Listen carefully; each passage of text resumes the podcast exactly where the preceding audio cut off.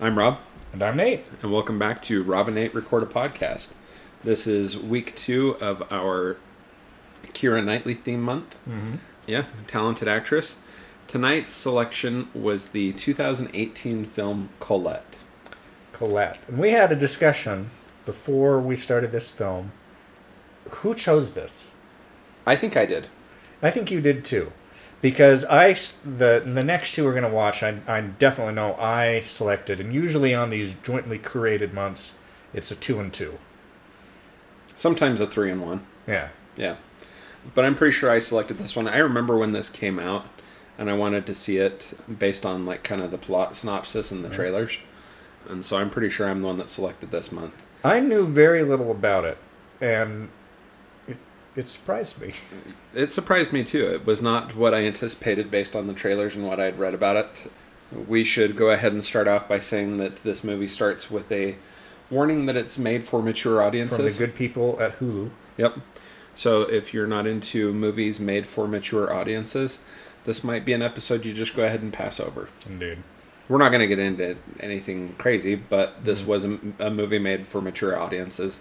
So if you don't intend to watch that movie, then this might not be the right episode for you. Mhm. So, Nate, what this was both of our first time seeing this Yes. movie.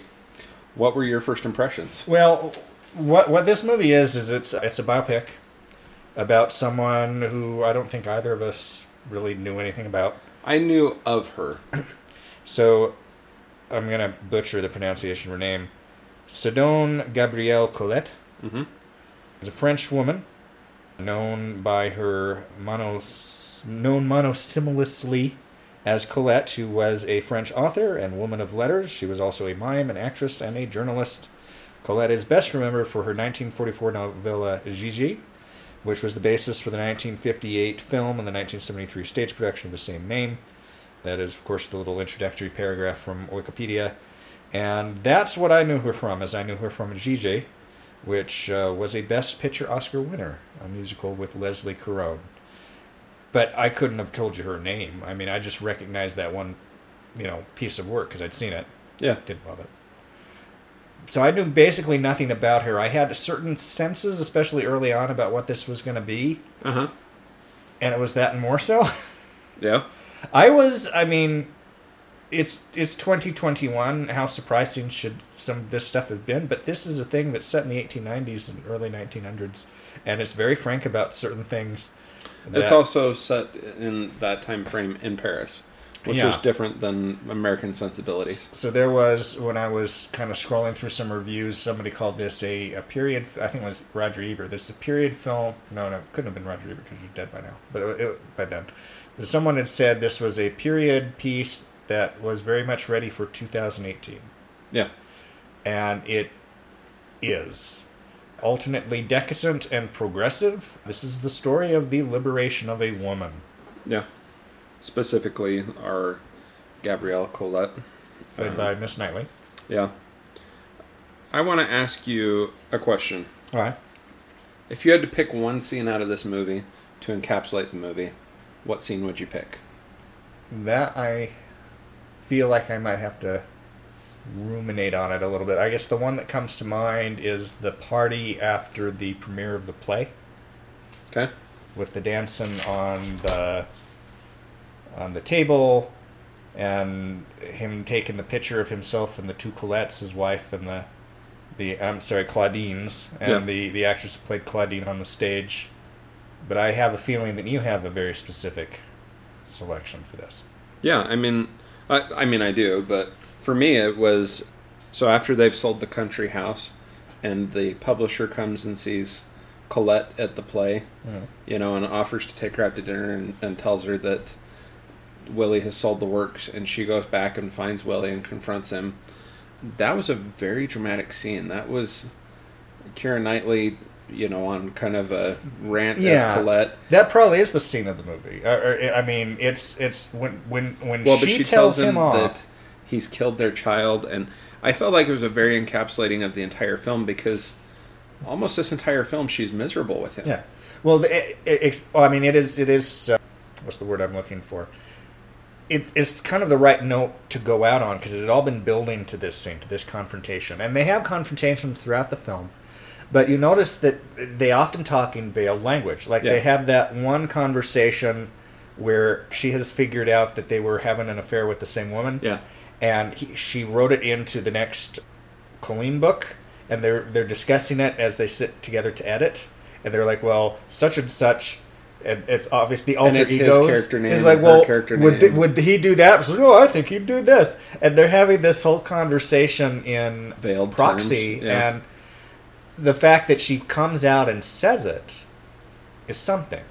Which actually leads me to a question, my question for, for you, which is the the maybe we're we're getting a little ahead of ourselves. Ahead of so, so the ba- the basic plot is that Colette is this country girl who marries this guy named Willie, who's very urbane, sophisticate from Paris, who runs a magazine and and has novels and stuff published under his name, but they're written by a variety of people because my name's a brand Yeah.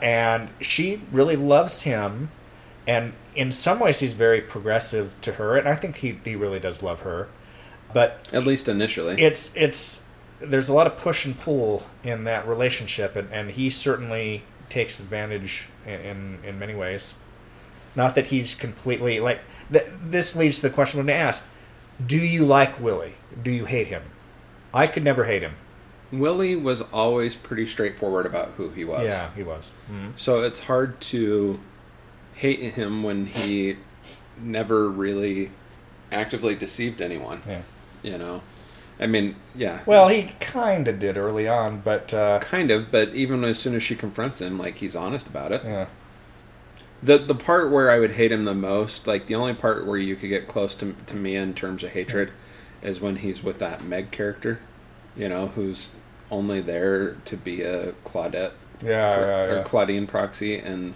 Well, that's w- just, disturbing. when they take their their mistresses together to the country house, yeah, and and this, I mean, early on, where they, the the lady, the the Louisiana heiress who marries the industrialist three times her age, and they start look up her name. socializing, and he picks up on the fact that you know she's interested in her, not in him uh huh, and basically condones them having an affair. It's like Yeah. my wife, I am endorsing her running off and having this lesbian romance with this lady. And, And- I and think I'll have. I'll have a romance with her too, and we just shh, we'll be quiet. yeah. We won't tell anyone. Don't tell anyone. This movie also has a bit of an ensemble cast. Well, that's kind of the wrong way to phrase it. It has a large cast. Uh, There are a large number of characters There's in this not. I mean, Dominic West is, is really good in it too. I, I don't. I know of his name, but not a lot of his work comes to mind. Fiona Shaw, I knew, and almost everybody else, I didn't really know. Yeah. So you have Keira Knightley playing our lead, Colette. You have Fiona Shaw playing S- Saito, which is her mother, correct? Yes. Dominic West plays Willie. Robert Pugh plays Jules. You have Arabella Weir playing Mrs. Madame Xavier. Mate Hoffman plays Count Moffat. Ray Panthaki plays, plays Weber. Al Weaver plays Schwab. I'm going to butcher this pronunciation. Virag Barane plays Lot Kinsler. Isn't that the lady from Louisiana? No, that that character is played by an actress named Eleanor Thompson, who for some reason is not coming up on the Oh, it'll, IMDb. it'll come up. There's that many people in this. But she is she's Georgie Raoul hyphenated last name. But you have Janine Harouni plays Jean de Xavier. Jake Graf is Gaston de Xavier. There's Eleanor. You have Julian Wadham is Ollendorf, the publisher. Eleanor Tomlinson is Georgie Raoul Du- Duval. I know You have. Aiysha Hart is Polaire. Denise Gough is Missy. Shannon Tarbet is Meg. I mean this, and this is we're not even. This isn't even a third of the people in this movie. It, it just keeps going. What did you think of the production of this movie, like the, the, the settings and whatnot? I mean, it's it's a nice looking film. The score actually stood out to me early in the film, and then kind of feels like it doesn't exist. It's like all kind of front loaded. It blended pretty well throughout. Yeah. I mean, it looks great. They're beautiful countrysides. You know, now that I'm thinking about it, there's not a lot of, uh, unless they're in the country, there's like hardly any exterior in this film, which, you know, is a budgetary thing. Yeah. because I mean it's expensive to show France of 120 years ago Yeah. in the city at least. What else do you think of this on first viewing? What else stands out to you? I was just kind of shocked. I was a little bit shocked by and almost like awkward laughter at times in this film because it just wait, is this happening? Wait, is this are they're going to be that direct about this? And uh, I was just kind of felt like like I had been kind of pushed back in time and like the shockingness of what this would have been especially back then. I had more of a sense of it than I would have thought. Like if I had known more about what this was going to be going in, I think my reaction would have been different. But I was just like, "Wait, what?" Yeah. Despite it being shocking, I found it to be fairly enjoyable. It was a pleasant film. It's solid. I mean, it, it kept my attention throughout. Uh, it had good performances. It was certainly interesting. I mean, Yeah. you're, you're just like, "What is going to happen next?" If And- anything, I think they wrapped it up almost a little too quick. Uh, I don't know about what your thoughts are on the ending. I mean, it's. I mean, it is the. It, it's Colette, but it's the film about that marriage, Yeah. and uh, I mean, it's it's a, it's gripping. I'm not seeing any budgetary numbers on this. I guess I should say I'm moving ahead into the box office stuff. I'm not seeing any budgetary numbers in IMDb. It says that it had an opening weekend in the U.S. of just a mere $161,000. Its domestic gross, though, was 5.1 million, and IMDb is stating a worldwide gross of 14.2 million. So depending on what your budget money. was, this you know that might have been okay. And it says this was shot in in Hungary primarily, so that that probably keeps down on your shooting budget. And uh, Wikipedia does not list a budget either, which uh, makes me think that you know it's not something they really want out there. Because I would I would be surprised if this movie made money. I mean, it's so niche, and even though they saved money with with some of the location things they did, it wouldn't have been cheap to make, especially with you know Karen Knightley in the lead. Yeah. This was directed by Wash Westmoreland. Still Alice is probably his most recognizable credit. He Um, was co-director on The Last of Robin Hood, which I've seen. Yeah. Pretty good. He also helped write this along with Richard Glatz- Glatzer. Making about this lady, like like who, there's not a demand for it because who remembers who she is? She's probably semi-remembered in France, but there is something to be said for a biopic about someone that you don't know anything about. Well, and yet who was influential and ahead of her time and Yeah. things of that nature. And how would you rate this film?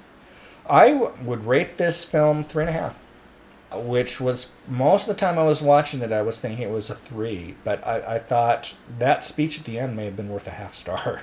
And, you know, to kind of put the punctuation on what this was about, this was about this marriage running its course. Yeah. And, you know, the themes talks about, oh, I've out, outgrown her and I've outgrown you. And I would give this probably an eight on the 10 star scale. So we're pretty darn close. I would I would stick with three on the four star scale, but I'm also an eight on the ten star scale. I found this movie to be pleasant and enjoyable. Like you said, the score. I, I thought the score actually was good because it blended in. A lot of times, if you don't notice a score, that means it's a good score. But yeah, it was it was pleasant. It this was movie is not Pleasant's a weird way to describe this movie. You're right. That's probably a bad way to, to Uh-huh. describe this movie. It was enjoyable. It was Satisfying. Yeah. Thoroughly satisfying to me, but yeah. This won a bunch of British awards. I'm not going to go too in depth into those. Here's the question of the probably of our episode. Who would you recommend this movie to? Um, who would I recommend this movie to? I don't know. I think anybody who doesn't have particular sensibilities about watching a rated R movie, like Mhm. anybody who's doesn't have a problem with that, I'd recommend it to. I, I think in a general sense, I'm going to say people born after 1975. That's probably relatively accurate too. Mhm. Yeah, this is unique just because of the nature of the film and some of the, content that's in it. There is a little tiny bit of nudity, nudity but not very much. I, evidently, this it was at the time that this was like actually taking place. Part of the reason it was so controversial, it was it was actually illegal in France for women to wear pants. Oh, really? Yeah. Wow. So when Colette decides to wear pants, Yeah.